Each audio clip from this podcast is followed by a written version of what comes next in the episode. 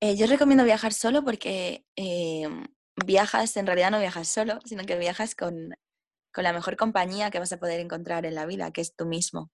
No vas a tener ninguna, ningún compañero de viaje ni compañero de vida mejor que tú mismo. Porque pase lo que pase, al final, cuando todos se vayan, por la razón que sea, lo que te queda es tú mismo.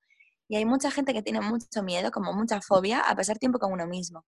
Cualquier rato que tiene libre tiene que estar con gente, tiene que estar sociabilizándose. Em, no sé, creo que es muy importante para, para conocernos, para conocer nuestra mente, para conocer nuestro corazón, para saber qué es lo que queremos de verdad, para saber cómo funcionamos para, para, conocer también las cosas que no te gustan de ti mismo y, poder cambiarlas. Para no enfadarte, porque muchas veces pues hay gente que te dice, jo, pues es que haces esto y no me gusta, o es que haces lo otro o no sé qué.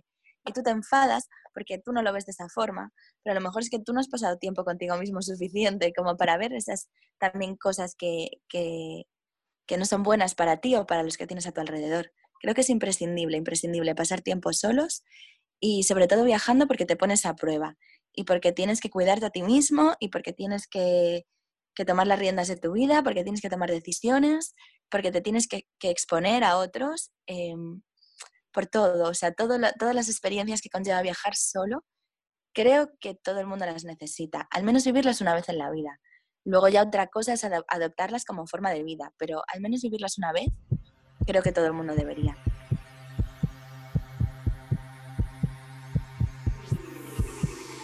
Están escuchando The Heart Picker Podcast. Me llamo Lara y este es episodio 10.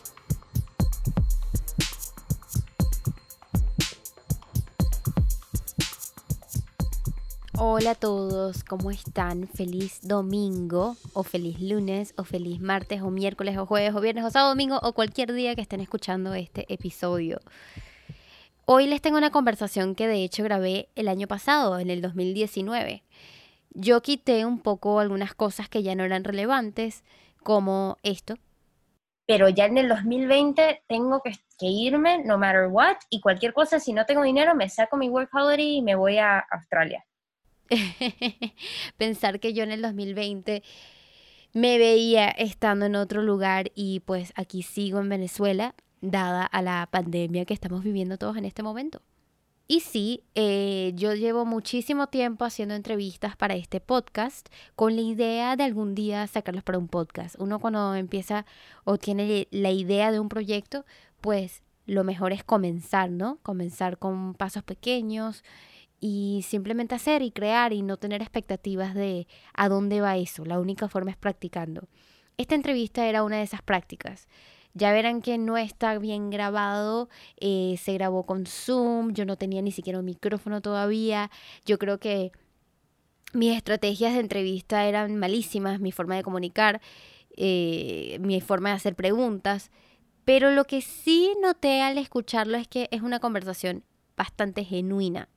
A ver, les cuento un poco de esta persona. Realmente esta es una de mis entrevistas favoritas. Es, difícil, decir eso de las entrevistas porque las amo todas y no debería decir que una es mi favorita, pero yo a esta persona la admiro mucho y, y disfruté muchísimo reescuchar esta entrevista mientras la estaba editando. Bueno, se trata de una persona que se llama Mary. Mary es una persona súper especial, es una española em, y la forma en la que la conocí fue bastante interesante. No, no la conozco en persona, pero la conocí porque yo me quedé en un lugar en Bali hace mucho, hace ya en el, que en el 2018, y me hice muy amiga de la persona que trabajaba en esa posada. Realmente no era una posada, era como una casa, y el host se llamaba Jack. Nos hicimos amigos, este, yo me encariñé muchísimo con su familia. Él me contó de una española que también era fotógrafa, que era periodista, que también escribía que también se estaba quedando ahí después de yo irme. Y la busqué en Instagram y me encantó. ¿Sabes? Me estuve 100% atraída a las fotografías de ella, a verla como una nómada, ¿no? Era una viajera nómada, 100%, y la admiré muchísimo. De hecho, cuando regresé a Venezuela, por mucho tiempo hasta me daba envidia, porque yo decía, ah, esa es la vida que quiero, y, y qué fastidio, qué fastidio sentirme tan lejos de esa vida.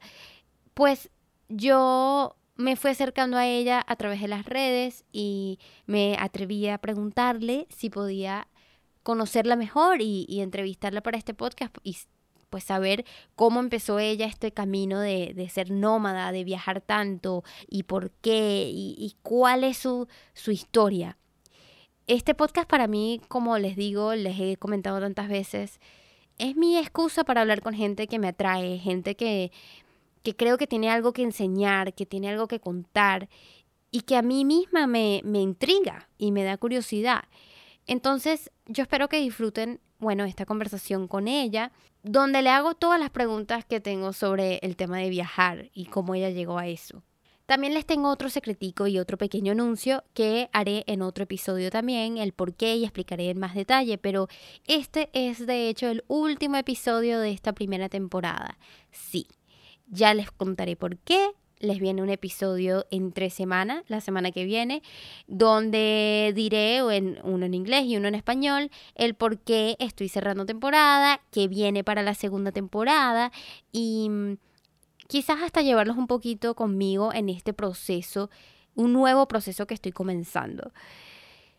Realmente lo que necesito es darle un, un reset button a todo. Eh, pero no quiero dar muchísimos detalles. Lo que quiero es decirles que eh, en el próximo episodio daré detalles de cuándo regreso, en qué fecha regreso eh, y, todo lo que necesitan saber para estar atentos a, a, la segunda temporada que está ya preparada y tiene muchos tesoritos por ahí.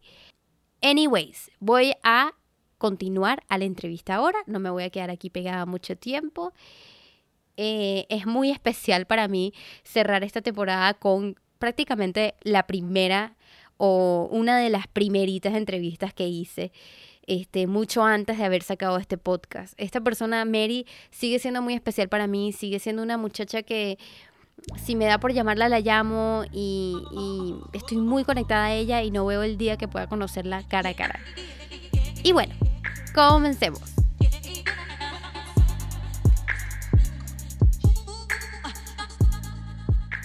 Yo mezclo un poco mi historia con las de los demás, porque creo que son historias universales. Al final todo el mundo eh, siente eso en sus vidas si, si, no siente que está viviendo su propósito y estamos llenos de miedos. Eh, a nadie le, o sea, a nosotros no nos enseñan, especialmente las personas que queremos viajar y vivir viajando, nadie nos enseña que eso es como lo correcto, ¿no? O sea, todo el mundo más bien te enseña, no, tienes que tener un buen trabajo, o sea, cosas más tradicionales. Entonces, pues sí, yo quería empezar como el podcast con eso, pues con, con eso de lo que me pasó a mí y también incluir a personas que están viviendo eso y haciéndolo realidad. Yo todavía siento que estoy en camino a eso, pero yo te veo a ti y eres una chica joven, entonces lo veo como una inspiración, por eso decía, oye, me encantaría agarrar la historia de esta chica y cómo lo hizo y por qué, y o sea, todo, porque entre más historias así puedo yo compartir, oye, de repente más chicas de 18 años no pierden el tiempo, bueno, no, no hay tiempo perdido, eso no existe, pero digo, quizás yo al escucharte a ti a los 18 años yo hubiese hecho las cosas distintas. Entonces, por eso quiero hablar contigo. Sí, estoy totalmente de acuerdo. Y, y, y, de hecho yo, el momento en el que tomé la decisión de, pues lo mismo, dejar mi trabajo, lo que fuera, y, empezar a vivir de esta forma, también fue por haber escuchado antes a mucha gente que lo estaba haciendo, sobre todo a muchas chicas que lo estaban haciendo, que lo habían hecho.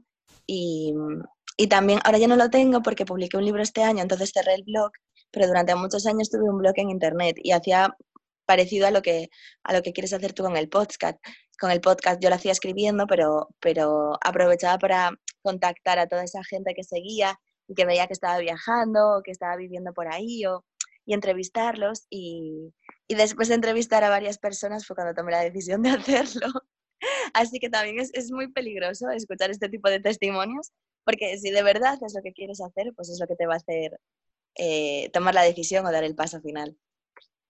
Así que me parece muy bien, me parece muy bien lo que, lo que quieres hacer y, y sobre todo pues para las nuevas generaciones, porque sí que creo que cada vez la gente joven es diferente. O sea, yo me encuentro, tengo 27 años y viajando sobre todo me encuentro gente mucho más joven que yo, que me hace sentirme vieja por otra parte, porque digo, joder, ya no tengo 20 nunca más y, y, me encuentro muchas chicas con, pues eso, 20, 21, 22 años viajando ya dando la vuelta al mundo, viajando antes de ir a la universidad o pues trabajaron unos años antes, desde que tienen 17, 18, porque ya sabían que querían viajar y ya sabían que querían hacerlo.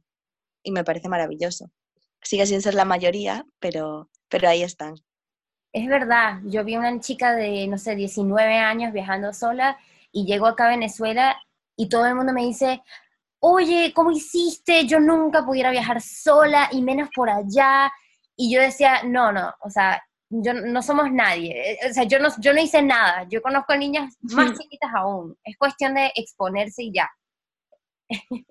También creo que es cuestión de que quieres hacerlo, porque no sirve, no creo que sea para todo el mundo viajar sola, por ejemplo. Eh, creo que hay mucha gente, o sea, cuando de verdad quieres hacerlo, al final el miedo no te importa y lo que de verdad quieres es enfrentarte a ese miedo. Pero si no es lo que te, o sea, no es lo que te llama la atención viajar sola porque no te gusta estar solo, em, también puede que lo pases mal. Pero por que realmente quiere hacerlo y los demás simplemente están como, pues no, eso no es para mí, me da mucho miedo. Pero porque a lo mejor tal vez no lo disfrutarían, no lo sé. Pues, pues yo soy de, de Coruña, que está en Galicia, en el norte de España, y pues es una ciudad bastante pequeña y estuve aquí hasta que tenía 18 años. Con 18 años me mudé a Madrid y, la verdad es que paso de ir a Madrid, que es simplemente pues mudarme a otra ciudad dentro de mi país, me cambió completamente la forma de ver la vida o el futuro y sobre todo la gente que conocí, los amigos que hice y empezar a vivir sola. Y, pero nada, pues también lo típico, estás, estudias, terminas de estudiar, empiezas a trabajar y te metes un poco como en este círculo todo de del sistema que está, está pensado para que todo sea como muy estipulado. No tienes ningún, ningún trocito por el que respirar o coger un poco de aire diferente para, para pensar otro camino diferente. Entonces, pues nada, acabé la universidad, empecé a trabajar en Madrid.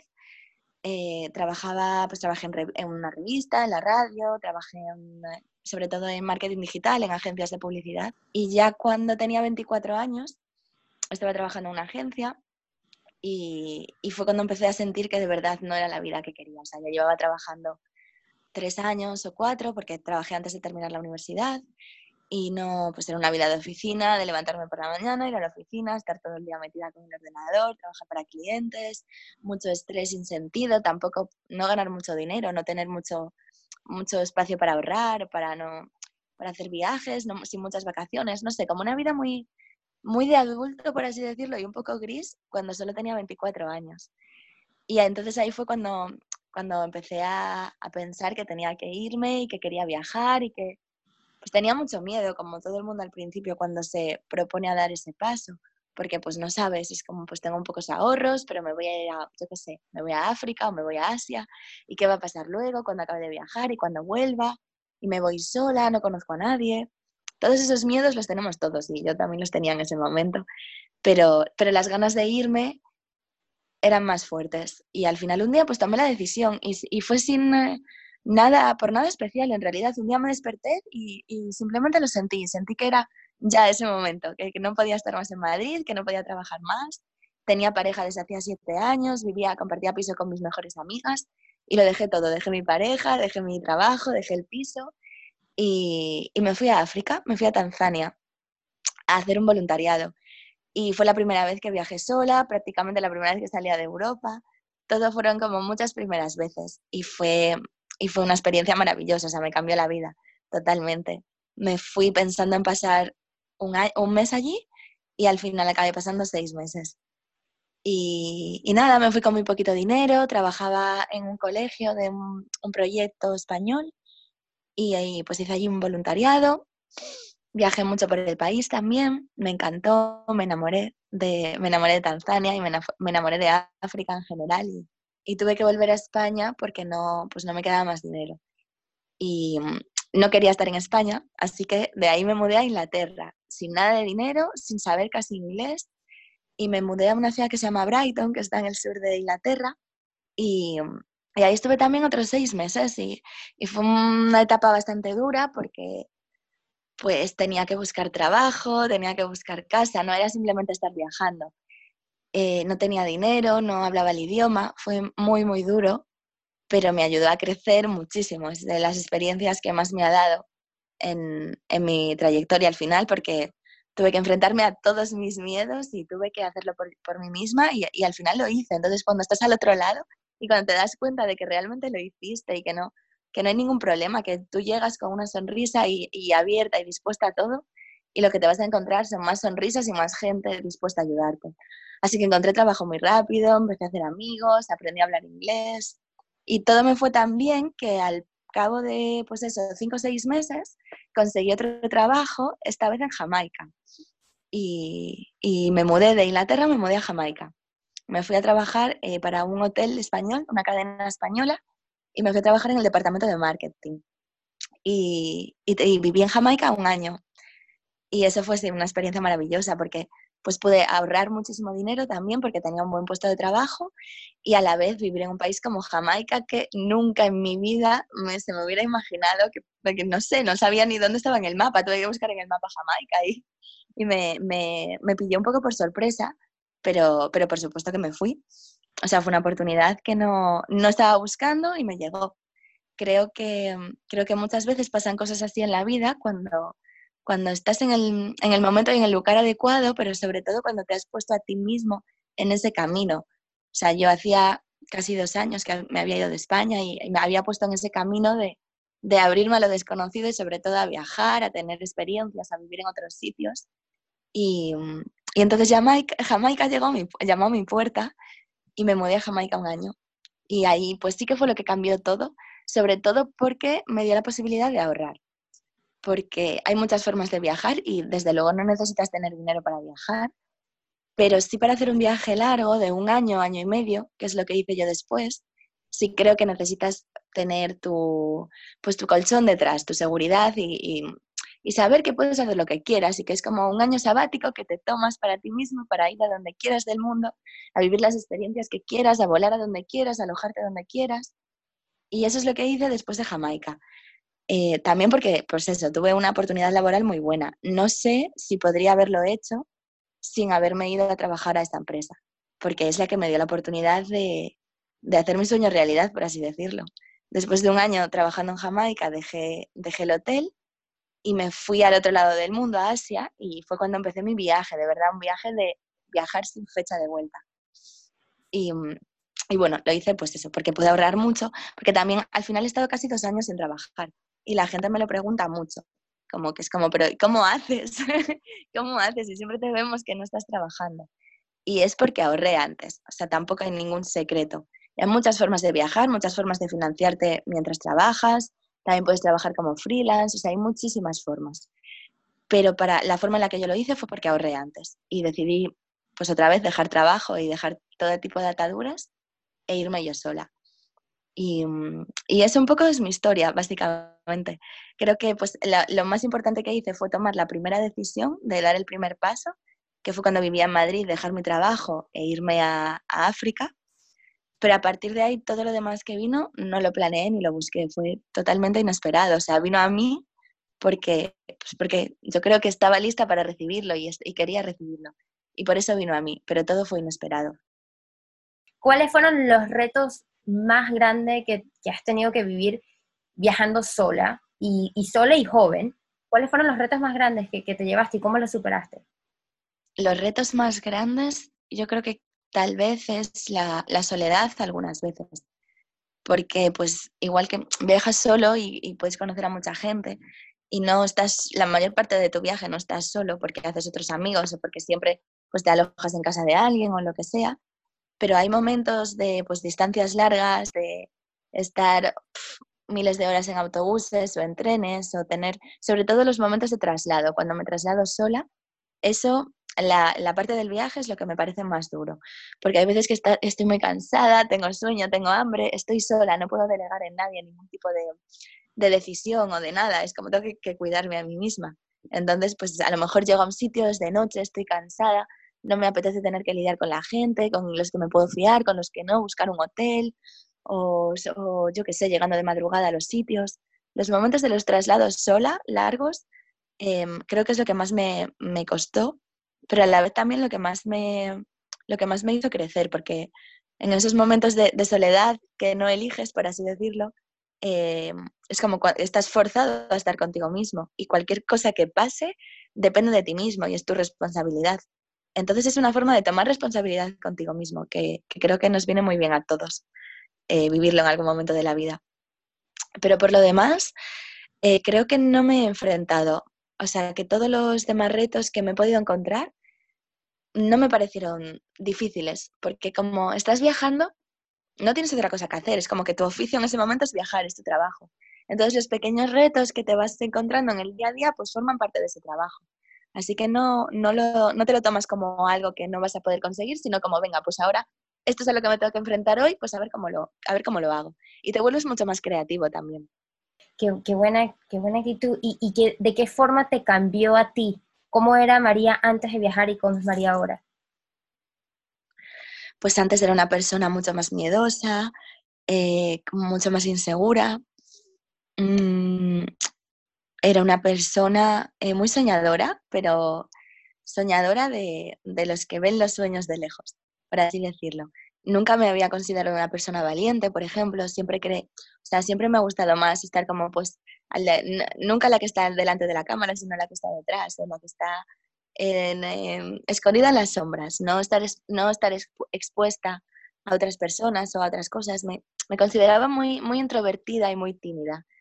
Y, y, lo sigo siendo en cierto, en cierto sentido, pero viajar solo hace que no, que no puedas ser introvertido o que no puedas ser tímido, porque tienes que hablar, tienes que preguntar, tienes que mezclarte con la gente. Y, y creo que eso ha cambiado totalmente en mí. O sea, creo que si me, lo visualizo como en una imagen, me imagino hace cinco años en, en una sala llena de gente, sintiéndome súper pequeña. Y ahora mismo estoy en una sala llena de gente y no me siento pequeña porque, porque sé, sé cómo soy y sé lo que soy y sé lo que puedo compartir. Y creo que eso también te lo da viajar solo. Qué increíble, sí, totalmente. Me siento igual. ¿Y te ves, te ves viajando así por el resto de tu vida? Sí y no. O sea, sí que voy a viajar siempre, toda mi vida, porque eso es algo que creo que los que viajamos lo llevamos dentro y no puedes luchar contra ello. Pero sí, también es bastante cansado. O sea, ahora mismo, por ejemplo, que llevo cuatro años desde lo que te contaba el primer momento que me fui a África, pues han pasado ya cuatro años desde eso. Y ahora mismo estoy bastante cansada. No cansada de viajar, pero cansada como de todo lo que conlleva viajar, de la logística, por así decirlo. Eh, me apetece más o sea, sigo queriendo ver el mundo y vivir en otros sitios, pero me apetece más establecerme en un sitio por una temporada, en vez de estar moviéndome. Por eso ahora me mudo a Australia, con la idea de quedarme allí uno o dos años. Eh, pero eso no quiere decir que vaya a dejar de viajar a India o a Bali o a donde sea que esté en Australia, tengo Asia muy cerca. Pero creo que viajar de esta forma es para determinados momentos de tu vida. Y creo que se deben de, mm, de alternar con momentos de estabilidad también, porque te hace perder un poco el centro, tantas, tanto movimiento, tanta gente, tantos amigos nuevos, tantas despedidas, tantas emociones, es todo tan intenso que no creo que puedas llevarlo a cabo durante toda la vida. Creo que también necesitas un poco de estabilidad a veces, pero que es algo que te pide el cuerpo. Y de la misma forma que el cuerpo te pide ahora mismo viajar sin, sin saber cuándo vas a volver, pues en algún otro momento te pedirá establecerte en algún sitio, también sin saber cuándo vas a volver a moverte, pero sabiendo que las dos cosas están abiertas. Tanto quedarte en un sitio porque te gusta el sitio y te quedas ahí un par de años, como irte y, viajar sin rumbo y sin, y sin fecha de vuelta. Es como algo que te pide el cuerpo. Pero en mi caso, desde luego, sí, siempre, siempre viajaré y siempre, y siempre intentaré moverme y, y seguir teniendo este tipo de experiencias. Sí, es bueno como tener una base de donde, que, sea, al final uno necesita su hogar, su espacio, ¿no? Sí, y también muchas veces viajando a lo mejor encuentras sitios en los que te gustaría mucho quedarte, y eso también me, pasó, por ejemplo, en, Sri Lanka, que fui también para un mes y al final he pasado allí ocho meses, porque me gustó mucho y conocí a gente increíble con la que me quería quedar y al final me quedé. Entonces fue una parte del viaje que no fue tanto viajar, sino como establecerme en un sitio en el que me gustó y por ningún motivo. Simplemente pues me gusta este sitio, conecté con él, conecté con las personas y a raíz de ahí pues busqué trabajo para poder, pues para no gastarme todos mis ahorros y, y, pues al, al, mismo tiempo todo salió bien y hice buenas conexiones y pude estar trabajando y viviendo allí. Pero sí, sí creo que como el sentimiento de pertenecer a algún sitio lo necesitamos a veces, porque si no, nos desarraigamos demasiado. Sí, totalmente. Y, una cosa que a mí me pasaba igual, yo, yo todavía no conocí, fui al sudeste asiático, pero no hice la ruta, porque me encontré con la isla, el Copangán, y me sentí igual, y me quedé más tiempo porque me, me sentí en casa. Siento que a veces uno va a un lugar y se conecta igual como se puede conectar con las personas, que te sientes en casa. Sí, Sí, también lo creo. Y también creo además que el lugar, lo importante de un lugar al final son las personas también. Que no importa dónde estés, si encuentras a personas con las que conectas o personas que te hacen sentir en casa. O sobre todo viajando, pues a lo mejor si pasas una temporada estando muy sola porque te estás moviendo mucho, porque no, no te coincide conocer a ningún otro viajero con el que conectes, y de repente en algún sitio conoces a esa persona con la que de verdad conectas y es wow, súper, súper intenso. Entonces, sí, creo las dos cosas. Creo que puedes conectar con un lugar sin necesidad de conectar con las personas y que las personas de un lugar te pueden hacer conectar con ese lugar. Creo que las dos, las dos versiones son válidas y dependiendo del momento vital en el que estés y del momento de tu viaje, te vas a encontrar con una o con otra cosa.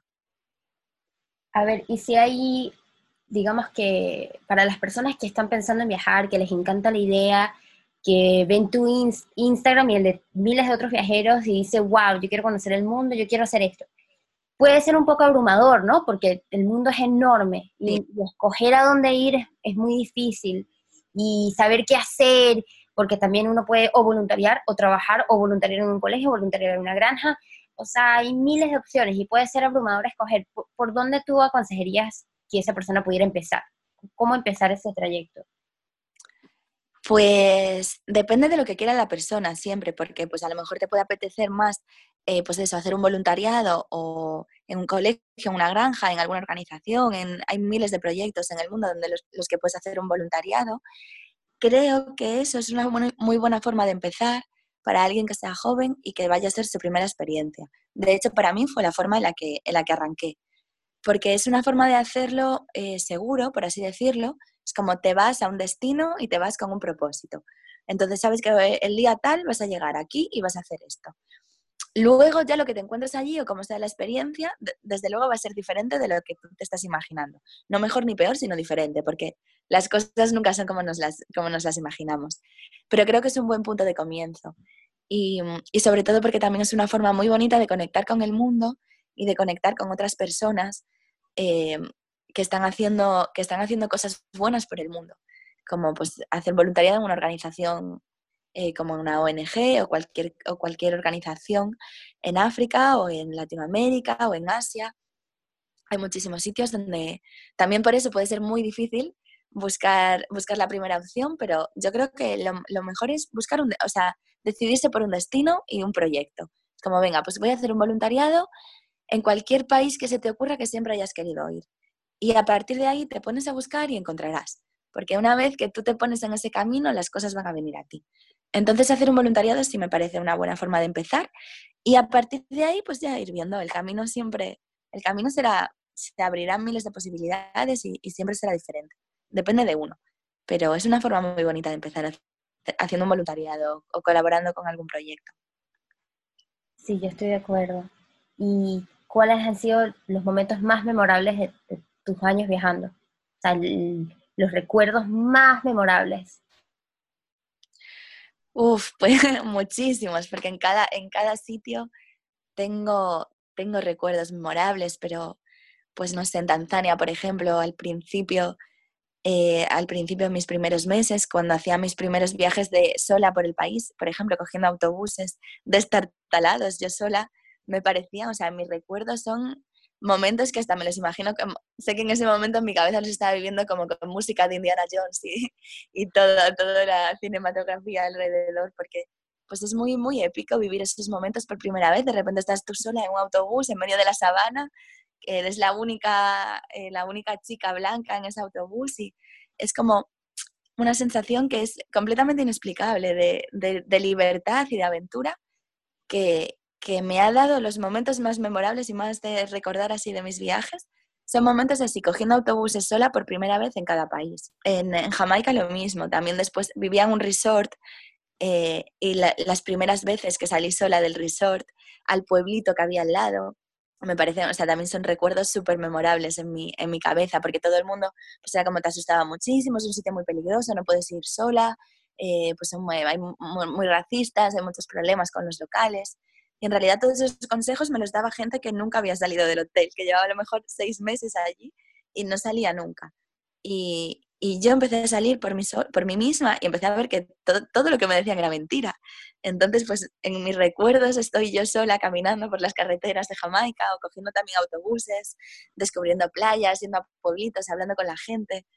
Cada vez que me he perdido yo sola en sitios donde la gente me ha dicho que no lo hiciera, esos son eh, mis, mejores mis mejores memorias de, de mi viaje.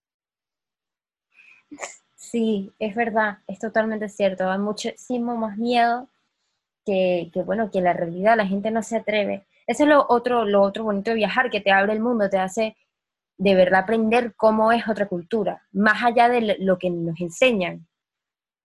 sí, totalmente, totalmente. Yo creo que también nos hace darnos cuenta de que, de que todos están equivocados, porque al final la gente que no lo ha visto te puede contar lo que otros le cuentan, lo que cuentan en la televisión, lo de internet, eh, yo qué sé, cualquier cosa, pero la única verdad que vas a encontrar en el mundo es la verdad que ves con tus propios ojos o que sientes tú mismo cuando estás allí. Entonces, eh, es lo más maravilloso de viajar, es que te, te arranca los prejuicios y te abre el mundo. Y te das cuenta de que al final el mundo entero no es más que gente normal, como tú, como yo, como cualquiera, que solo quiere tener una vida tranquila y una vida en paz y ayudar al, al que tengas al lado siempre que puedas ayudarle. Y eso lo aprendes viajando porque solamente te encuentras situaciones así. Y aprendes a ayudar a los demás también a base de cuánta gente desconocida te acaba ayudando a ti. No te esperas que, que, tanta gente te vaya a ayudar y que te vayan a abrir las puertas de tu casa, que, de sus casas, que te vayan a ayudar a coger autobuses, a llegar a sitios, que te lleven en, en su coche, que te inviten a comer. O sea, todas esas cosas jamás te lo esperas, pero son así. Y también te enseñan a hacerlo tú por los otros. Ey, sí, yo, a mí me ayudó tanta gente y me quedé, me quedé en casas de personas, eh, muchas personas me dejaron quedarme en la posada a cambio de fotos, y eso, wow, yo nunca voy a olvidar el nivel de ayuda que recibí de gente que, al final no me conoce, no sabe nada de mí. Es increíble. Te hace confiar más en el mundo, en la gente, en todo. Sí, porque al final nos une una cosa común, que es que todos somos seres humanos y todos sentimos lo mismo y todos, y todos vemos las cosas de la misma forma, lo contamos en diferentes lenguas, utilizamos diferentes religiones, pero al final todos sentimos de la misma forma y creo que eso es lo que nos une con los demás seres humanos. Pero hay en ciertas sociedades que todo está como tan mecanizado o tan, tan frío que nos olvidamos de esa parte. En cambio, viajando a, a determinados países donde todavía es todo como mucho más auténtico, salvaje, esta, como esta bondad o esta ayudar al prójimo se, se, ve muchísimo más, es su día a día o es la forma de vida. Es algo que, por ejemplo, aquí en Europa, donde yo, vi, donde yo vivo vivía antes, no, no se respira eso para nada. Y en cambio en Asia la gente vive con las puertas abiertas en los pueblos. Entonces es, es también como un viajar a las raíces de lo que es la humanidad. María, quiero hablar de tu libro, pero antes quiero preguntarte dos cositas del principio de nuevo. ¿Cómo fue todo el proceso para ti de, dejar a una pareja de tanto tiempo, por ejemplo, que, yo también lo hice de esa forma? Eh, dejar prácticamente toda tu base y todas tus raíces. O sea, ¿fue algo que para ti se sintió correcto y, y fluyó? ¿O te costó mucho, te resististe? Pero, o sea, ¿cómo fue todo ese proceso? Pues fue un proceso doloroso, la verdad. En mi caso, a mí me costó mucho me costó mucho, o sea, años, de años eh, al final pues terminar la relación porque era una, una relación muy buena, pero no por las circunstancias vitales de cada uno, no podíamos hacer pues lo que él quería hacer y yo no le podía acompañar y lo que yo quería hacer, él no me podía acompañar a mí. Y al final, pues después de siete años, es como pues cada uno tiene que hacer lo que tiene que hacer, por así decirlo. Es como cuando sientes que eso es lo que llevas dentro, creo que no puedes eh, renunciar a tus sueños o renunciar a tu talento o renunciar a lo que realmente quieres hacer con tu vida porque quieras a otra persona o porque tengas una relación con otra persona. Porque al final nunca sabes lo que puede pasar en la vida y lo único que te va a quedar eres tú mismo. Entonces, pues sí, es una, es una, fue una decisión difícil y supongo que para cualquier persona es una decisión difícil y, y es un proceso traumático, pero a día de hoy no me arrepiento de haberlo hecho y creo que no podría haber sido de otra forma, que si no lo hubiera hecho a lo mejor en ese momento pues lo acabaría haciendo más tarde y a lo mejor de una manera más dolorosa, porque no, o sea, si no me podía acompañar, no había otra forma y de la misma manera yo no le podía acompañar a él en lo que era su momento vital en ese momento. Entonces, pues sí, creo que a veces hay que renunciar al amor por otras personas por el amor hacia uno mismo y hacia los, los deseos de uno mismo. Sí, sí, wow, me, es súper fuerte. Cuesta mucho, uno quisiera que, que, se pudiera hacer todo junto con una persona, pero a veces no, no se da. Pero como dices tú, eventualmente, o sea, si uno renuncia al sueño, eso viene más adelante y de una forma más dolorosa. Uno no puede escapar las cosas de uno, creo. Sí, lo que sientes al final es como pues tu, tu esencia, ¿no? Lo que llevas dentro. Pues que igual que para, que para nosotros es viajar, para otras personas es cualquier cosa. Pues para otra persona puede ser músico y su pasión es la música, o su pasión es la escritura, o cualquier cosa. Cualquiera que sea tu sueño, tu pasión o tu deseo, tienes que, tienes que llevarlo a cabo. Si realmente sabes qué es eso y lo sientes, tienes que llevarlo a cabo. Porque no, no creo que haya otra forma de, de la que puedas vivir la vida. Puedes vivir una vida infeliz en la que siempre vas a tener dentro eso que nunca te has atrevido a hacer. O puedes tener una vida feliz atreviéndote a hacer tus sueños, pero renunciando a muchas cosas, porque desde luego que no es gratis y todo tiene un precio. Y muchas veces, pues en nuestro caso, eh, el precio es una pareja que no te puede acompañar. ¿Y cómo fue todo con tu familia? Porque veo que en Instagram, por, por ejemplo, tu, tu perfil pones mi papá cree que no se puede vivir de viajes, algo así. Algo sí, así sí era como eh, mi padre, o sea, viajo sola y escribo poesía, mi padre dice que de eso no se puede vivir. Eso, quiero hablar un poco de la familia, porque creo que es otra parte muy difícil para la gente que quiere, pues escoge una forma distinta de vivir. También la familia influye mucho y, y puede también influir mucho en los miedos, en sentirte también inseguro, porque obviamente a muchos padres no les, no, no, no a todos los padres les encanta la idea de que su hijo, se, y especialmente una mujer, su hija se vaya por a India y vaya a vivir allá, o sea, por ejemplo, mi mamá lo ve como, oye, estás viviendo inestablemente, qué gesto, tal, se preocupan mucho. Entonces, ¿cómo, fue eso para ti? Pues supongo que para, o sea, fue igual que para ti o que para la mayoría de, de las chicas jóvenes que viajamos porque pues al final ellos son padres y no se van a dejar de preocupar. Pero yo qué sé, pues en mi caso también fue, al principio fue difícil, por así decirlo. Yo creo que si eres una persona así como muy aventurera o muy rebelde, tus padres ya saben cómo eres. Y en mi caso mis padres se lo esperaban y sabían que tarde o temprano iba a llegar un momento que iba a decir, oye, dejo todo y me voy. Pero claro, cuando llega ese momento, pues se asustaron. Y, mm, y fue muy duro para ellos también al principio, pero recuerdo una frase de mi padre eh, cuando llevaba unas semanas, unos meses en, eh, en, Tanzania. Al principio mandaba muchísimas fotos, tenemos un grupo de WhatsApp y yo mis padres todo el rato preocupadísimos y sin dormir y yo todo el rato mandando fotos de lo bien que estaba allí. Entonces un día mi padre me dijo, eh, aunque llevo sin dormir un mes y medio, nunca te había visto sonreír tanto como, como te veo sonreír en estas fotos. Y creo que en ese momento fue en el momento en el que para ellos cambió también. Y empezaron a aceptarlo, porque pues al final supongo que es tu hija y lo único que quieres es que esté feliz. Y si es feliz haciendo una cosa que tú no entiendes, pero tú ves esa felicidad, al final lo acabas aceptando. Y, y, ellos en este momento lo han aceptado completamente. O sea, pues ya han pasado cuatro años y muchas cosas y muchos lugares. Y sobre todo que nunca he tenido ninguna mala experiencia de nada malo que me haya pasado que se hayan tenido que preocupar por mí. O sea, todas mis experiencias en el mundo han sido maravillosas y súper seguras, siempre he estado segura, no me ha pasado nada malo nunca. Entonces, pues al final, esos miedos que, que los padres tienen de que siempre es algo malo que vaya a pasar, cuando va pasando el tiempo y ven que no, pues en realidad nada malo pasa y que pues estoy en India y a lo mejor estoy en India seis meses y estoy en mi salsa y ellos me ven feliz o estoy en Jamaica o donde sea. Entonces, pues al final lo acaban aceptando si si a ti te ven feliz. Eso en el caso de mis padres, pero supongo que a otros les costará más. Depende de si son familias más tradicionales, más abiertas. Mi padre, por ejemplo, es súper viajero y le, se va con la tiene una moto, una BMW, y se va con las motos todos los fines de semana y hace viajes él solo. Y en enero de este año viajamos a Marruecos juntos en, en la moto.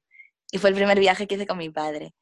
y, fue increíble, la verdad. Y, creo que hace unos años, pues hace cuatro años, hubiera sido impensable que mi padre se viniera a Marruecos conmigo, además.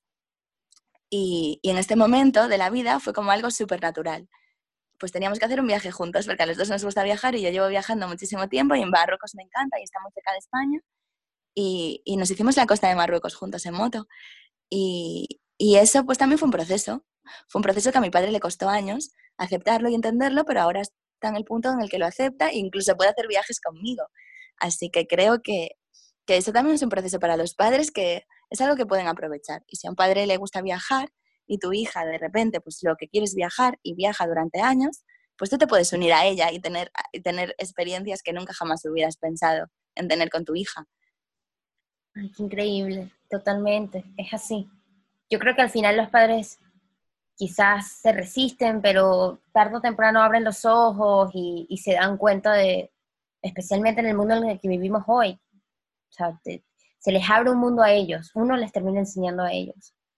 Sí, y también que no dejan de ser padres, entonces siempre lo único que quieren es que estemos bien. Y cuando estamos en, viajando por lugares que no conocen, pues les da miedo que nos pase algo. O sea, en mi caso, eso es lo que al final, pues muchas veces me molestaba con mis padres por los comentarios que me hacían o por estar escribiéndome siempre o llamándome o preocupados, porque era como, jova, es que estáis tan preocupados por nada, porque yo estoy bien y no me pasa nada, llevo sin wifi tres días, pero no me secuestró ninguna tribu de caníbales ni nada raro pasó. Entonces, pues también me, te sabe mal por ellos, porque sufren por, por nada, pero son padres, supongo que, que siempre, siempre van a estar preocupados porque un hijo esté bien. Claro. Qué cómico, claro, es así, es así. Y mm, yo leí una entrevista que le hiciste a Lola Hierros, donde hablan de lo que es desaprender. ¿Qué cosas tuviste tú que desaprender? ¿Qué cosas tuve que desaprender? Pues, pues todo. Cuando de repente todo, tienes que, que, desaprender a vivir, por así decirlo, porque pues empiezas a vivir una, un estilo de vida que no sabes cómo se hace porque no has conocido a nadie antes que lo hiciera. Y empiezas a conocer a gente que lo está haciendo y entonces empiezas a aprender a vivir de la forma en la que tú quieres vivir, que, es completamente opuesta a la vida que tú conocías antes, que era pues de vivir en una ciudad, trabajar en una oficina, pagar una hipoteca o no llegar a fin de mes o tener que pagar las facturas o tener solamente dos días libres a la semana, yo qué sé, pues ese tipo de vida, aprender a vivir una nueva. Y, yo considero que en estos cuatro años he aprendido de cero, a, formarme una vida nueva de cero. Y, mm, a ver, tu libro, hablemos de tu libro. ¿Cómo, o sea, siempre habías querido escribir un libro? ¿Cómo, cómo surgió esa idea? Y además, ¿cómo fue todo el tema del, también de la publicación y de las finanzas de publicar un libro? Eh, pues mi libro es un libro de poesía eh, que se llama Poesía para almas nómadas. Y, en, o sea, siempre me ha gustado escribir y siempre he escrito, sobre todo poesía, pero nunca había pensado en publicar un libro. Pero después de pues, estos años viajando, de repente un día me di cuenta de que tenía tantos poemas, de que había escrito tantas cosas, tantos textos, que podía darle forma a un libro en realidad donde contara una historia. Aunque la, mayor parte son poemas y también textos poéticos, eh, cuenta una historia en, en, general que es pues desde el momento en el que me voy de Madrid, eh, todo el duelo y todo el, trauma de, dejar un amor o de romper un corazón en esta, en esta huida y todo, y todo el proceso de creación de, un nuevo, de tu nuevo ser o de tu nueva vida durante todos esos años viajando y durante todos los, lugares en los que pasé. Entonces fue como una cosa natural que me vino un día de abrir mi archivo de Word en el ordenador y decir, joder, ¿cuántos, ¿cuántos textos tengo? A lo mejor puedo hacer algo con esto.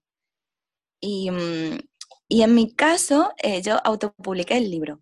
O sea, ni siquiera me planteé buscar una, buscar una editorial para hacerlo, ni, ni hacerlo como de forma más oficial, por así decirlo, porque, porque bueno, tenía una, una amiga que lo había hecho antes y, y, autopublicar en España no es tan difícil. Hay, eh, hay algunas editoriales de autopublicación donde tú tienes una editora que es la que gestiona todo el contenido del libro y te echa una mano y te ayuda, pero tú financias el libro, tú pagas los ejemplares, la impresión y luego vendes el libro por tu cuenta. O sea, tú haces la distribución, te tienes que encargar de todo, eres como tu propia eh, distribuidora, por así decirlo. Eh, entonces, pues depende de, las, de la cantidad que, de los números de que hagas. Pues haces 100 libros, 200, 300, te va a costar más o menos. Y luego como eh, los vendes al doble del precio que has pagado por imprimir el libro, eh, ganas, ganas al final si vendes los libros. y en mi caso, pues sí vendí bastantes libros, todo lo gestioné yo y, la verdad es que las la, la, la, venta del libro es lo que me ha hecho estar todo este año en India y en Sri Lanka, que es el segundo año que me fui a Sri Lanka y a India, y ha sido, o sea, el dinero que tenía, ya no me quedan ahorros de, mis años en Jamaica, el dinero que tenía esta vez era de, de la autopublicación del libro. Que ahora mismo no me quedan más porque la última tirada la agoté y no, y no he hecho más. Como me mudo a Australia, es un poco complicado, tengo que estar en España para enviar los libros y hacer yo toda la gestión. Así que ahora mismo he decidido no hacer más ejemplares por ahora y ya veremos en el futuro si vuelvo a hacer alguna tirada. Qué increíble, pero qué increíble que, que hiciste algo que tantos de nosotros podemos decir, ay, me encantaría hacer un libro, me encantaría cualquier proyecto creativo y no lo hacemos por, pues, por miedo, porque lo vemos muy complicado, o decimos, ay, eso no va a vender. Entonces, qué increíble que tú sí lo hiciste, lo hiciste y ya, y lo publicaste tú mismo.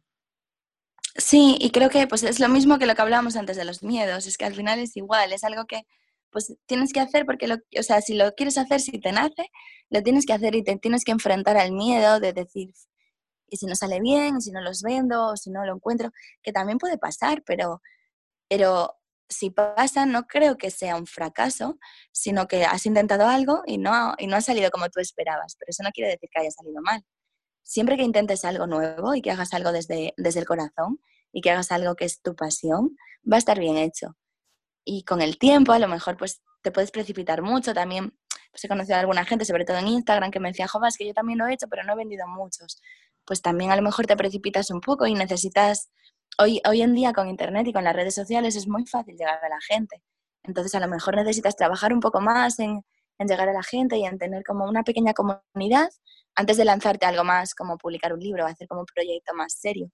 Pero lo que no debes dejar de hacer nunca es de crear cosas de crear cosas nuevas y de hacer cosas nuevas, porque tarde o temprano llegará, todo llega al final, y si trabajas y si luchas por ello, llegas seguro. Y dijiste algo clave, lo de las expectativas. Obviamente todos queremos que, que venda mucho, queremos ser famosos, que, que se reconozca nuestro trabajo o que haga un impacto.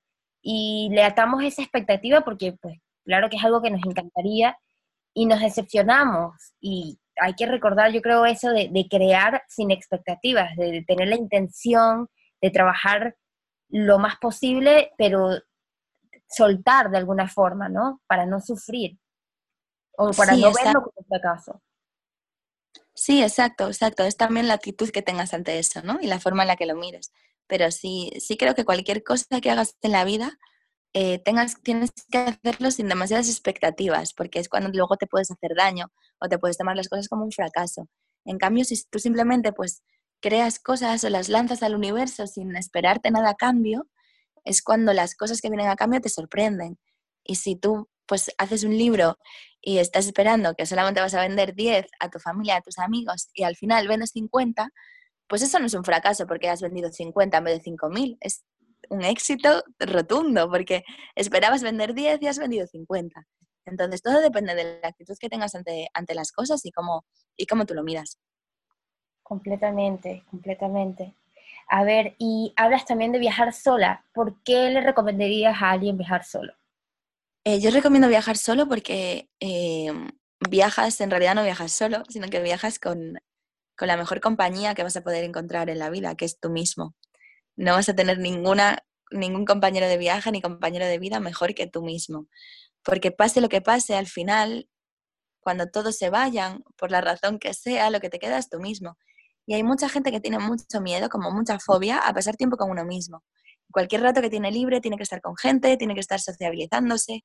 Em, no sé, creo que es muy importante para, para conocernos, para conocer nuestra mente, para conocer nuestro corazón, para saber qué es lo que queremos de verdad para saber cómo funcionamos, para, conocer también las cosas que no te gustan de ti mismo y, poder cambiarlas. Para no enfadarte, porque muchas veces pues hay gente que te dice, jo, pues es que haces esto y no me gusta, o es que haces lo otro, o no sé qué. y tú te enfadas porque tú no lo ves de esa forma, pero a lo mejor es que tú no has pasado tiempo contigo mismo suficiente como para ver esas también cosas que, que, que no son buenas para ti o para los que tienes a tu alrededor. Creo que es imprescindible, imprescindible pasar tiempo solos y sobre todo viajando porque te pones a prueba y porque tienes que cuidarte a ti mismo y porque tienes que, que tomar las riendas de tu vida, porque tienes que tomar decisiones, porque te tienes que, que exponer a otros em, por todo, o sea, todo todas las experiencias que conlleva viajar solo, creo que todo el mundo las necesita, al menos vivirlas una vez en la vida. Luego ya otra cosa es adoptarlas como forma de vida, pero al menos vivirlas una vez, creo que todo el mundo debería. Ay, me encantó como lo dijiste, que uno no viaja solo, uno viaja con uno mismo, la mejor compañía. Es así. Sí, es así, o sea, yo lo siento así y, y, también pierdes el miedo a estar solo después, porque a mí pues no me importa a lo mejor pues mudarte a un sitio nuevo, por ejemplo, ¿no? A mucha gente le, te vas solo, no conoces a nadie es lo que más pánico te da. Es como, pues, ¿y cómo voy a conocer gente? ¿Y cómo voy a hacer amigos? ¿Y cuando eh, te, te, agobia mucho, te angustia mucho estar solo? Pero en realidad, si has viajado solo antes y ya has tenido ese tipo de experiencias, sabes que no estás solo porque estás contigo. O sea, nunca te sientes solo. Es, em, me parece también que es difícil explicarlo en español porque no tenemos una palabra como en inglés que tienen, para soledad tienen, tienen loneliness o tienen también eh, solitude. Y esa, esa palabra no la tenemos en español y, representa como la soledad que eliges, ¿no? La, la, cuando te haces fuerte estando solo porque te haces fuerte contigo mismo. Sí, completamente. Es muy importante. Y, y sobre todo también así es como aprendemos a, a, querernos más a nosotros mismos, que también es otra cosa que hay tantas cosas que no nos enseñan en el colegio que deberían. en, en la sí, sí, totalmente. Totalmente, por eso son deberes de nosotros mismos hacerlo por nosotros mismos después. Sí, y, pero por eso es algo tan difícil, porque uno no sabe por dónde empezar. Más bien, si ves a alguien solo en un restaurante, en la sociedad como tal, la gente lo ve como algo malo. Eh, sí, y piensas, ay, mira, este pobre que está comiendo solo. Pues a lo mejor está disfrutando muchísimo, porque como no tiene que hablar con nadie mientras está comiendo, está siendo súper consciente de la comida y de los sabores y de las texturas y está disfrutando realmente de lo que está comiendo. Por ejemplo, es otra forma de verlo en vez de pensar, pues mira, esa persona que está ahí sola. Exacto, exactamente, exactamente. Eh, para alguien que no tendría idea a dónde ir y digamos que dice, mira, no, realmente no sé ni qué hacer, eh, ¿tienes lugares que recomendarías ir a alguien a viajar solo? A mujeres especialmente. Eh, sí, para, recomendaría sobre todo cualquier sitio de Asia. creo que es muy fácil viajar por Asia porque hay mucho, pues mucha cultura de mochileros, muchos backpackers y muchas infraestructuras para mochileros. Entonces creo que cualquier lugar de Asia es bueno, del sudeste asiático, es bueno para sola. Porque pues desde el día uno que llegues a cualquier ciudad, desde Bangkok a, Colombo, en Sri Lanka, o a, Kuala Lumpur, que son las, ciudades grandes son donde vuelas y donde aterrizas el primer día, desde el primer día que llegues a, a un hostel, vas a conocer a otras cinco chicas que están viajando solas igual que tú. Entonces creo que, el sudeste asiático es un buen lugar para empezar a viajar sola, sobre todo si eres mujer. Es muy seguro, hay, hay muchísimos, muchísimos backpackers y no, y no hay ningún problema de seguridad, ni de transporte, ni de nada. Según mi experiencia y de toda la gente que he conocido, o sea, lo peor que te puede pasar al final es que te roben el móvil o que te roben la cartera o algo así que te puede pasar en cualquier sitio del mundo a ver, y si yo estoy de acuerdo con eso, el sudeste asiático. ¿Hay un lugar ahorita en el mundo que, ti, que, tienes en tu lista que quieres ir y necesitas ir y todavía no has ido? Eh, sí, o sea, acabo de ir, pero sí lo, tengo lo sigo teniendo en mi lista, y es Israel. Y acabo de llegar ahora de hacer un viaje de 10 días, que por supuesto me ha, me ha sabido a nada, porque 10 días, pues para los que viajamos así, 10 días son nada. Eh, pero no tenía más tiempo y tampoco ahora mismo pues no estoy muy bien económicamente.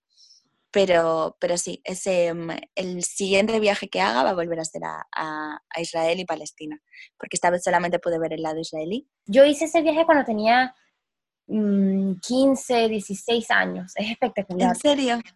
Sí, lo, lo tienes que hacer, es muy interesante, sobre todo todo el tema del conflicto, a mí me hizo pues de nuevo darme cuenta de muchas cosas, sí, totalmente lo tienes que hacer. Sí, me apetece, me apetece muchísimo. Voy a ir seguro, el siguiente destino va a volver a ser Israel y ya dedicándole mucho más tiempo. Eh, también me parece, eh, o sea, la parte del conflicto creo que es muy difícil de entender, o sea, un conflicto como este creo que es muy difícil de entender desde fuera y que si, si te interesa es muy importante que lo, que lo intentes conocer desde dentro. Y también me parece fascinante, eh, ya más allá del conflicto, me parece fascinante cómo se ha creado ese país de la nada, cómo se ha creado Israel de la nada y cómo, o sea, Tel Aviv, por ejemplo, me parece una ciudad fascinante. Eh, no sé, muchas cosas que quiero aprender todavía y que quiero ver. Así que es mi, mi, destino estrella, eh, va a ser Israel y Palestina. ¿Cómo te ves eh, lo que dijiste de la parte económica? Que creo que siempre el mayor reto para los que queremos viajar es resolver la parte económica, porque obviamente, pues, bueno, hay miles de formas de hacerlo, pero vamos a estar en altas y bajas. Y también es parte de ser artista en general, para el que es escritor, para el que es fotógrafo. Eh, ¿Cómo tú recomendarías manejar ese, esa preocupación y ese estrés? Porque a veces puede, puede ser estresante, especialmente si ves a, tu, a la mayoría de las personas y a tus amigos que tienen trabajos buenos, que están estabilizados y de repente están casándose, teniendo bebés, teniendo casas, carros, y uno, uno sacrifica un poco lo material para viajar. Entonces, ¿cómo recomendarías manejar ese, eh, al final puede darte una inseguridad, especialmente cuando ya estás terminando los 20 y, te pueden decir, oye, ya, ya, ya pasaste tu, tu época, ya no tienes 20, años, ya deberías, ya estás por cumplir 30, deberías estar pensando, ¿cómo, cómo recomendarías tú manejar esa parte? Pues no sé si puedo dar muchas recomendaciones al respecto porque en ese momento es en el que me encuentro ahora mismo. Entonces estoy trabajando en ello estoy trabajando en ello. He vuelto, a, por ejemplo, este verano, lo he pasado en España por primera vez en cuatro años y he venido a trabajar aquí. Eh, también porque me, en India me hice profe de yoga, llevo practicando yoga ya bastantes años, y entonces pues decidí hacerme profesora de yoga e intentar también ver si podía enfocar mi vida por ese, por ese camino. Y volví a España este verano y estuve dando clases de yoga por primera vez.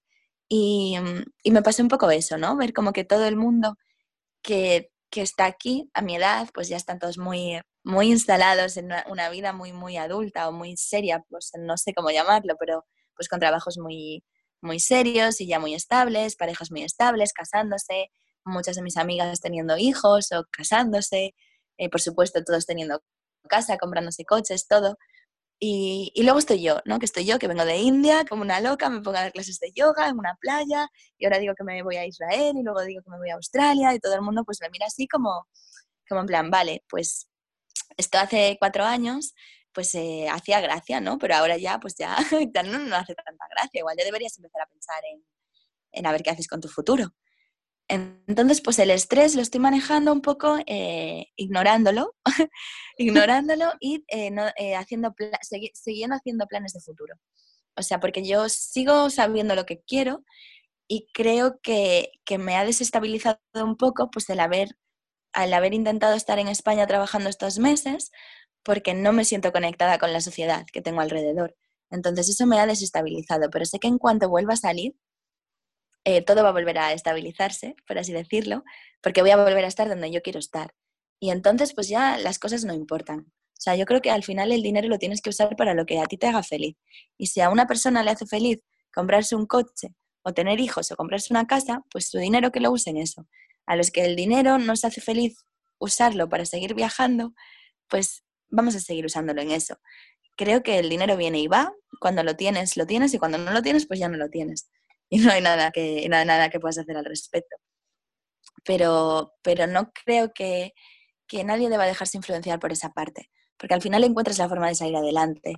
Y, y, sobre todo creo que si lo que quieres es vivir viajando o vivir, o vivir pasando periodos en diferentes países y moviéndote mucho, em, tienes que encontrar una forma, algo que puedas hacer en todos esos países.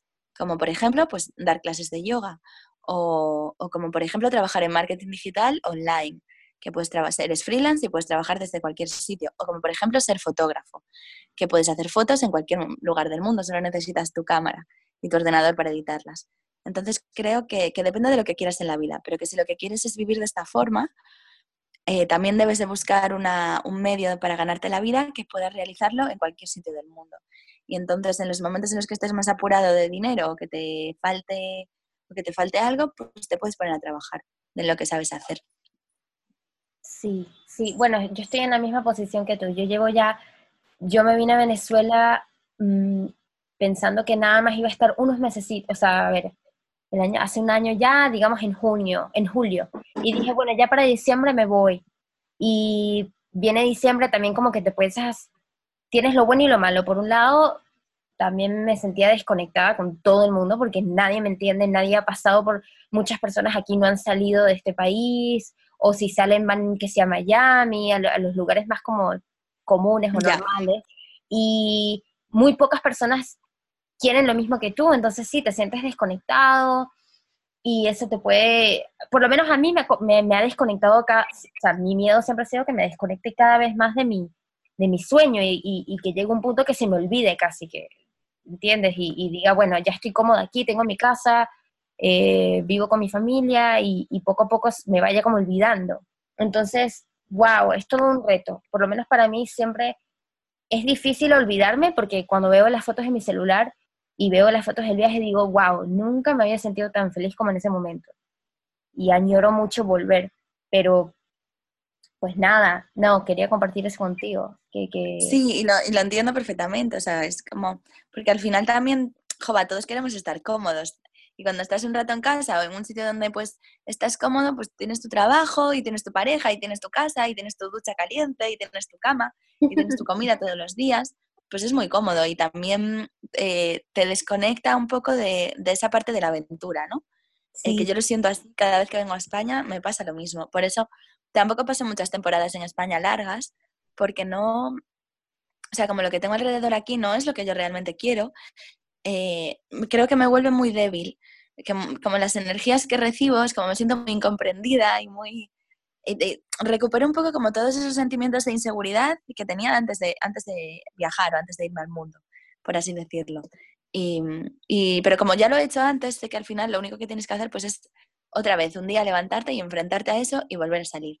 Si es lo que de verdad quieres, que como pues, lo llevo diciendo todo el rato, que es que si es, que, si es lo que de verdad quieres, lo tienes ahí dentro y, y tarde o temprano va a salir. O sea, no, es algo, no lo puedes negar ni lo puedes ocultar y, y, tú ahora pues estás pasando por un momento así igual, que también pues has vuelto a casa y has estado más tiempo ahí y, y te sientes desconectada de lo, que de lo que tienes alrededor y también un poco desconectada de ti misma porque no, porque no estás en tu hábitat, por así decirlo, no estás en, en donde brillas, que es cuando estás viajando, que eso es lo que realmente quieres hacer. Y la única solución es volver a salir de nuevo y ponerte una fecha límite. Yo creo que eso también es muy importante. Ponerte una fecha límite y decir, venga, pues lo que has dicho ahora, en diciembre me vuelvo a ir. Y no alargarlo más de ese momento, porque es como un compromiso contigo misma. Totalmente. Mi sueño es vivir en un van, en una van en Australia. Yo también quiero tener la van y llegará, porque si queremos hacerlo, lo vamos a hacer. Llegará, así en un año quedamos con nuestras vans y nos vamos a hacer y nos vamos a hacer una ruta por Australia.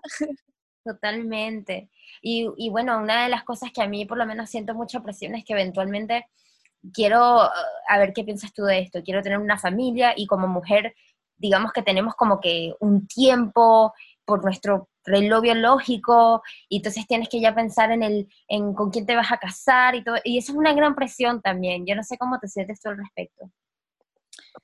Pues nunca había sentido presión hasta que mis amigas empezaron a tener hijos, que ya ha pasado este año. en ese momento, no, tampoco es presión porque no, pues si es presión de la sociedad o presión de mi familia o algo así, pues es que no la voy a sentir porque al final es mi vida. Pero no sé si es un poco de presión interna, tal vez, de decir, jova, pues no, no, no sé si yo quiero esto o no lo quiero.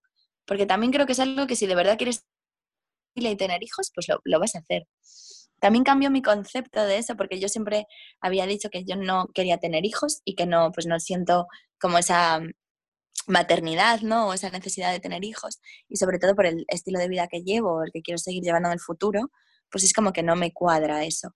Pero cambió un poco mi forma de verlo, sobre todo viajando por India, porque conocía muchas familias con niños pequeños, pues familias de gente que lleva viajando toda la vida y que ya no son pues lo mismo, ya no tienen 20 años, ya tienen 30 y pico y, al final pues sí querían tener hijos, pero no querían dejar de tener la vida que tenían.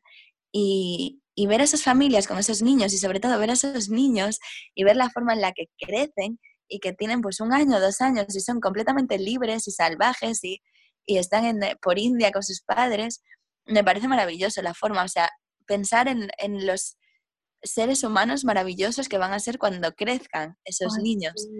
Entonces, sí. pues me ha cambiado mucho la forma de verlo y creo que si en algún momento, en los próximos años, porque encuentro la persona o porque estoy en el momento y me apetece tener un hijo, lo tendría y no dejaría de tener el estilo de vida que tengo al mismo tiempo. Porque también he visto a gente hacerlo y, y creo que es posible si quieres hacerlo de verdad. Entonces creo que no, que una cosa no tiene que ver con la otra y que puedes hacer las dos cosas a la vez pero también tiene que ser el momento adecuado. Ay, sí, totalmente, totalmente. Cuéntame de, de India. ¿Cómo te fue en India? Porque ese es otro viaje que a mí me encantaría hacer, pero nos da, nos imponen mucho miedo, que es un lugar, bueno, tengo un amigo que, que es súper espiritual, que fue y me dijo también, oye, nadie está listo para, para la India, es un viaje muy, muy duro y muy retador, pero también espectacular. ¿Cómo te fue a ti? Pues igual que a tu amigo, porque, porque India, o sea, India es maravillosa precisamente porque tiene esas dos cosas, ¿no? Tiene la parte que te asusta y la parte que te, que te fascina o que te atrapa. Em, por ejemplo, el lado de viajar sola siendo mujer, em, no encontré ningún problema en ningún momento. O sea, también depende, supongo que depende de los sitios que vayas y si te vas a sitios así como, pues sobre todo ciudades muy grandes, eh, es donde puedes tener más problemas o encontrar más hostilidad, por así decirlo. Pero los sitios pequeños, los sitios rurales, o sea, no sé, no encontré ningún tipo de, de problema por el hecho de ser mujer.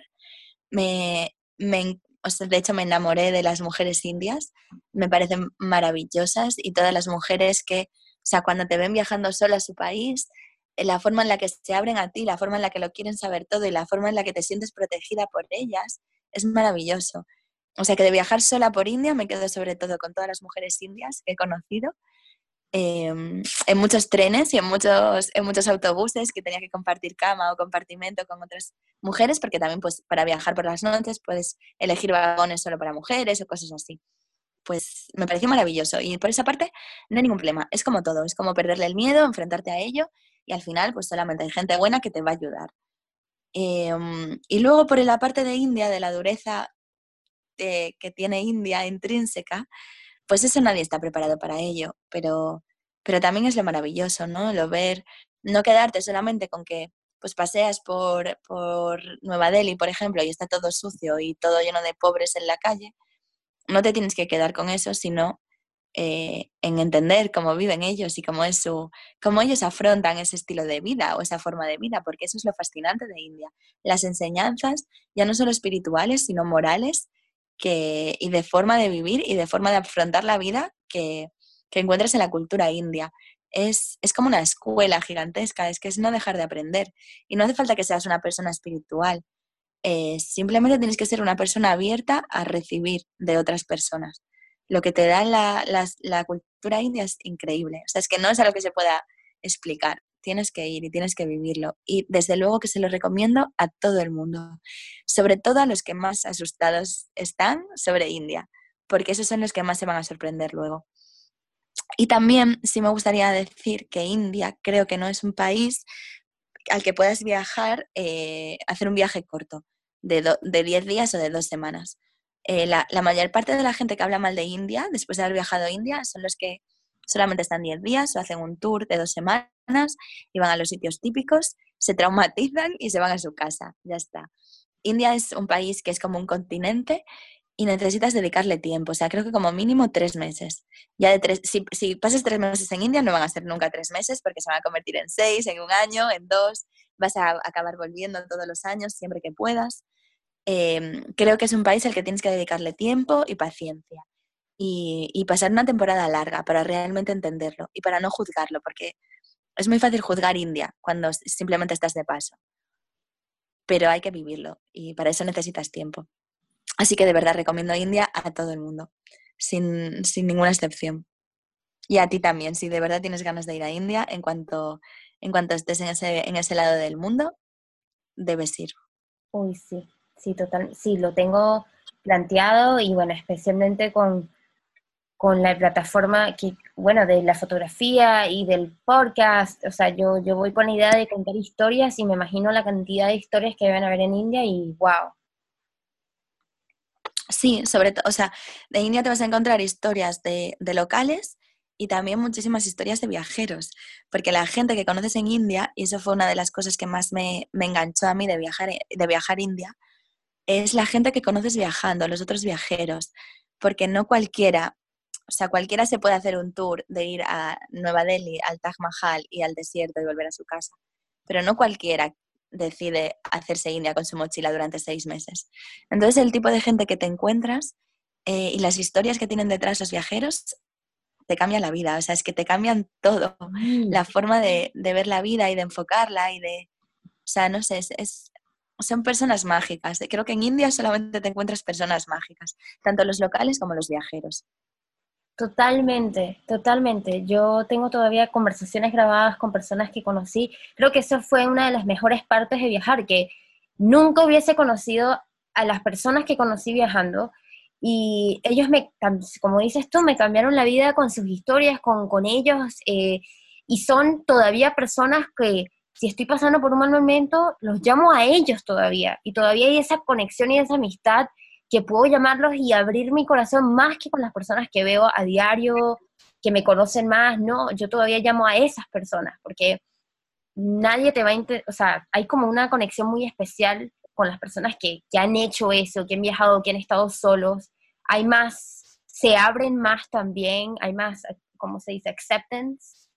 Sí, y, ta- y también porque vives con esas personas, vives em, experiencias súper intensas que no podrías vivir a lo mejor si estuvieras en otro sitio, pero si estuvieras en tu ciudad tranquilamente viviendo con tus amigos de toda la vida. Es muy intenso tener una relación de toda la vida, pero también las experiencias que vives con la gente que conoces cuando estás viajando se- te unen para siempre. Exactamente, totalmente. Eh, oye, bueno, ya creo que tengo todo, todo. Yo creo que, wow, para mí, Sí, sea, hablando una hora. sí, de verdad, muchísimas gracias. No, yo pensé que íbamos a estar hablando más, y, y sé que podemos hablar de muchísimas cosas más, pero para el podcast, Hombre, si no, se, puede no, no tener final si, si seguimos hablando de esto. sí, sí, yo espero algún día, bueno, yo creo, yo sé que en algún día nos encontraremos en el mundo. Yo también lo sé. Y, sí, seguramente sea en Australia el año que viene. Tengo como una Ah. sensación de que, de que vas a acabar viniendo.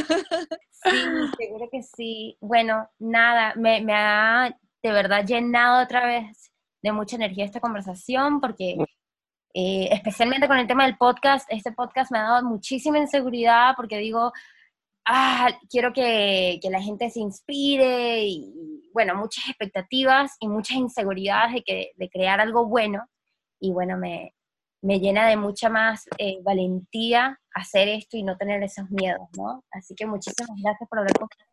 Gracias a ti por invitarme. Te deseo lo mejor, que sí lo tendrás, porque pues al final estás haciendo algo desde el corazón y cualquier cosa que se hace con amor y, desde el corazón y- y con la intención de ayudar a otros va a salir bien tarde o temprano, pero no, no puedes dejar, no puedes desanimarte en ningún momento, por duro que sea, ni, ni dejar de trabajar, ni dejar de, ni, ni dejar de tener paciencia, porque las cosas llegan en el momento adecuado. Uy, Y, la y tendrás que hacer muchos, muchos, muchos programas. Que eso es lo que espero que pase en el futuro. Y, y viajar haciendo programas y contando historias. Y lo que estás haciendo ahora es increíble porque es sentar la- la- las primeras bases, como plantar la semillita para, para que luego crezca y, y para que tú lo sigas haciendo crecer, lo tienes que regar y tienes que cuidarlo. Así que te deseo lo mejor y, y también estoy segura de que nos vamos a encontrar. Muy prontito en, en cualquier parte del mundo nos encontraremos. Que seguro que sí. Bueno, muchísimas gracias María. Te mando un abrazo enorme y estamos. Nos estamos viendo por Instagram. Exacto. Quedamos, quedamos conectadas ya por Instagram. Dale, un besito María. Un besito, Lara. Hasta luego. Muchas gracias. Hasta luego. Chao. Como siempre, mil gracias por escuchar y por llegar hasta aquí. Los quiero muchísimo, les agradezco todo el apoyo en esta primera temporada y bueno, nos vemos muy pronto para la segunda. Chao.